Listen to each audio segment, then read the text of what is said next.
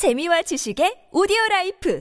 팟빵 안녕하세요. 군사 돋보기입니다. 현재 전장의 우위는 우크라이나군이 잡고 있지만 우크라이나로서는 크게 화가 날 만한 일이 지난 7월 13일 있었습니다. 우리나라에게도 가장 큰 군사적 위협이 되고 있는 북한이 러시아가 군사력을 동원해 강제로 점령해 세우려 하고 있는 도네츠크 인민공화국과 루한스크 인민공화국을 정식 국가로서 승인한 것인데요. 이에 크게 실망한 우크라이나는 북한과 완전히 단교했으며 북한은 현재 강제로 세워진 도네츠크 인민공화국, 루한스크 인민공화국과의 정식 외교 관계를 구축하기 위한 움직임을 보이고 있다고 합니다. 세계 어느 나라 하나도 인정하지 않는 것을 러시아, 북한 둘이서 아무리 우겨대 봐야 무슨 의미가 있나? 찌질한 정신 승리에 불과하지 이런 생각을 쉽게 할 수 있습니다만 현재 전쟁에서 크게 불리해지고 있는 러시아군의 상황을 볼 때 이는 큰 문제가 될 수 있습니다. 푸틴 러시아 대통령이 도네츠크 지역과 루안스크 지역을 자신들의 영토라고 정식으로 주장한다면 이곳에 우크라이나군의 공격이 가해질 경우 러시아 본토가 공격당했다는 명분을 들어 핵무기를 사용하려 들 수도 있다는 군사 전문가들의 우려가 있기 때문인데요. 우크라이나는 원래 자신들의 영토였던 루안스크 지역과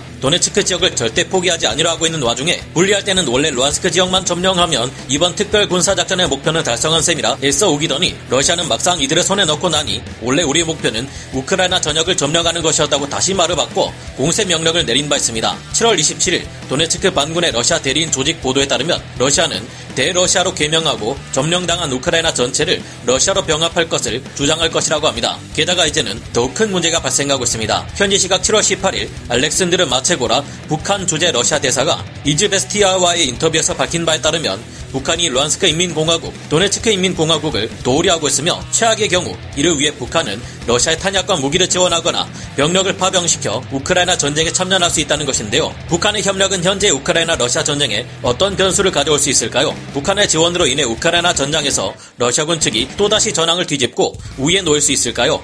그렇지 않습니다. 러시아가 핵무기나 생화학무기를 사용한다면 몰라도 북한에서 얻어온 구식무기와 탄약들로 현재 상황을 뒤집을 수 있을 만큼 우크라이나군의 전력은 절대 약하지 않은데요. 북한의 지원을 받는다 해도 러시아는 큰 힘을 발휘하기 어려운 것이 지금의 상황인데 압도적인 우크라이나군의 화력 앞에 북한군과 러시아군 모두 얼마나 힘없이 처절하게 쓰러져 가게 될지 알아보겠습니다. 전문가는 아니지만 해당 분야의 정보를 조사 정리했습니다. 본의 아니게 틀린 부분이 있을 수 있다는 점 양해해 주시면 감사하겠습니다. 황당하지만 북한은 개전 초기부터 러시아 이번 침공 전쟁을 정의의 조치라 주장하며 적극적으로 지지해 왔는데요. 러시아의 우크라이나 침공에 관한 유엔 규탄 결의안에 반대표를 던져 러시아를 지지한 총 5개의 국가 는 러시아, 벨라루스, 에리트레아, 시리아, 그리고 북한입니다. 사실상 현재 러시아에게 도움을 줄 수 있는 것은 북한뿐인 상황인데요. 지난 7월 12일 영국의 싱크탱크인 국제전략문제연구소 IISS에서는 러시아군의 정밀 유도 무기가 바닥나 부식 폭탄에 의존하고 있다는 보고서를 내놓았습니다. IISS는 위성 사진을 통해 러시아군의 폭격기 위치 등 자세한 사항을 모두 낱낱이 분석했는데요. 이 분석에는 북한의 미사일 개발 관련 기고 활동을 하고 있는 조셉 댐시가 공동 집필자로 함께했습니다. 미국은 최근 러시아가 이란에게 전투에 필요한 대량의 드론을 판매해달라는 요청을 보냈다고 분석했는데요. 그러나 지난 13일 이란 외무장관은 이란이 러시아에 UAV를 판매할 것이라는 미국의 주장은 사실이 아니며 이란은 러시아군의 군비 확장에 협력할 의사가 없다고 말해 사실상 러시아의 도움 요청을 거절했습니다. 우크라이나 측은 이에 대해 러시아가 이란의 도움을 요청했다는 것은 이미 중국이 러시아에 대한 지원 요청을 거절했다는 증거라고 분석했는데요. 중국은 물론 이란마저 러시아를 외면하고 있는 지금 러시아가 도움을 받을 만한 국가는 사실상 이제 북한뿐인 것으로 파악되고 있습니다. 아니나 다를까 현지 시각 7월 25일 미국의 독립 언론 매체인 더 디스패치가 밝힌 바에 따르면 북한이 지난 7월 14일 러시아가 강제로 자신들의 영토로 만든 것이나 다름없는 도네츠크 인민공화국, 루한스크 인민공화국을 독립국가로 승인하고 이들과의 정식 외교 관계를 수립할 준비에 나선 것은 러시아가 이들을 조종해 모종의 협력 관계를 만들려는 움직임 때문이라는 분석이 나왔습니다. 이 매체의 보도에서는 알렉산드르 마체고라 평양 주재 러시아 대사를 인용해 북한이 도네츠크, 루한스크 인민공화국을 도울 수 있는 분야는 의외로 굉장히 광범위하다고 밝혀 우려되고 있는데요. 북한은 가난한 국가지만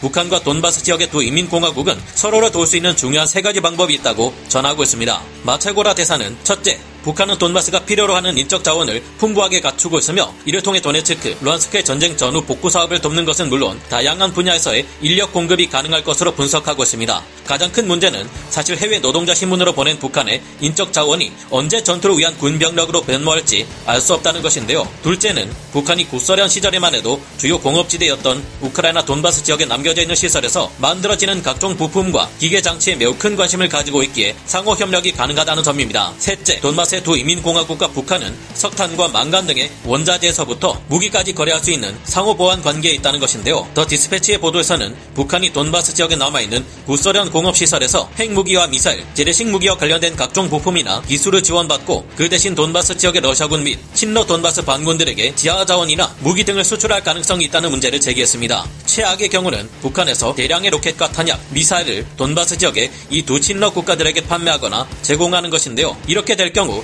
현재 극심한 탄약 부족 문제에 시달리고 있는 러시아군이 북한에게서 공급된 122mm 포탄 및 152mm 탄약, 122mm 로켓 포탄 등을 지원받아 다시금 우크라이나의 슬로비안스크를 비롯한 여러 곳에 공세를 가할 역량을 가지게 될 수도 있을 겁니다. 이제껏 러시아군이 그래왔던 것처럼 북한군 병사들을 갑자기 전역시켜버려 민간인 시문으로 만든 다음 이들로 하여금 바그너 그룹과 같은 용병 군단에 취직시켜 우크라이나 전선에 투입할 수도 있을 겁니다. 그러나 현재 우크라이나 전선에서 러시아군은 전투를 수행하면 할수록 더욱더 근본적인 문제점을 노출시키고 있는 상황이라 아무리 많은 포탄이 지원된다 해도 더 이상 의미가 없을 수 있습니다. 북한의 도움으로 러시아군은 병력을 더 보충할 수 있겠지만 이미 장비의 질과 화력 모두에서 우크라이나군에 비해 열세에 놓인 것이 러시아군의 상황입니다. 반면 우크라이나군은 이제 곧 무려 16문의 M14 하이마스를 운용하게 될 예정이며 이보다 2배 이상의 화력을 지닌 M270 MLRS까지 39문이나 확보하게 될 예정입니다. 고작 4문의 하이마스가 러시아군 탄약고 100개소를 박살내며 러시아군의 화력 공세 자체를 사라지게 만들어버렸는데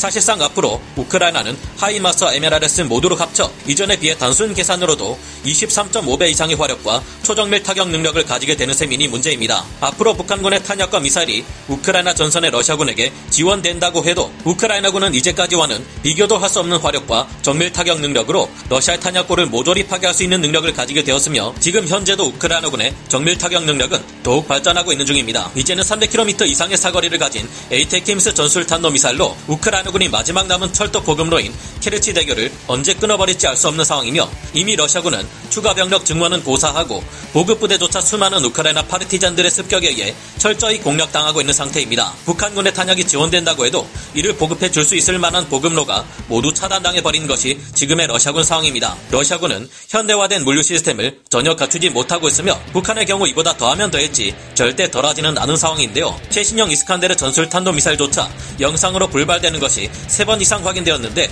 아무렇게나 관리되어 온 북한의 포탄과 미사일의 관리 상태가 러시아군 에 비해 더 나을 것이라 기대하기는 어렵습니다. 최근인 한국 시각 27일 00시 이후 친우크라이나 우신트 분석가인 워모니터는 잇따르는 러시아군의 패전 소식과 우크라이나군의 승전 소식을 전하고 있는데요. 하르키우에서 러시아군 정찰대가 체필 정착촌 일대에서 우크라이나 방어 구조물 건설 작업을 저지하기 위해 공격을 시도했지만 모두 격퇴되었다고 합니다. 이지움 인근의 야츠키우카와 스투데노크 정착촌에서도 러시아군이 철수했다는 미확인 보고가 있는가 하면 보호로디치네를 공격하려던 러시아군이 오히려 격퇴당해 손실을 입고 퇴각했다고 합니다. 시베르스크 동쪽에서도 러시아군이 흐리호리우카에 대한 공습과 보병 공격을 시도했지만 이 또한 실패했고요. 이바노다리우카 지역, 시베르스크 동쪽의 베르크노캄얀스케 지역, 파울리우카와 블라우다튼의 마을 할 것 없이 수많은 곳에서 패전을 반복하고 있습니다. 바흐무트 북동쪽 약 25km 지점에서는 러시아군이 전투를 통해 약간의 이익을 거두기도 했지만 이미 남부전선의 헤르손 대교 상판이 무너져버려 많은 러시아군이 고립되어 선멸될 위기에 처하는 등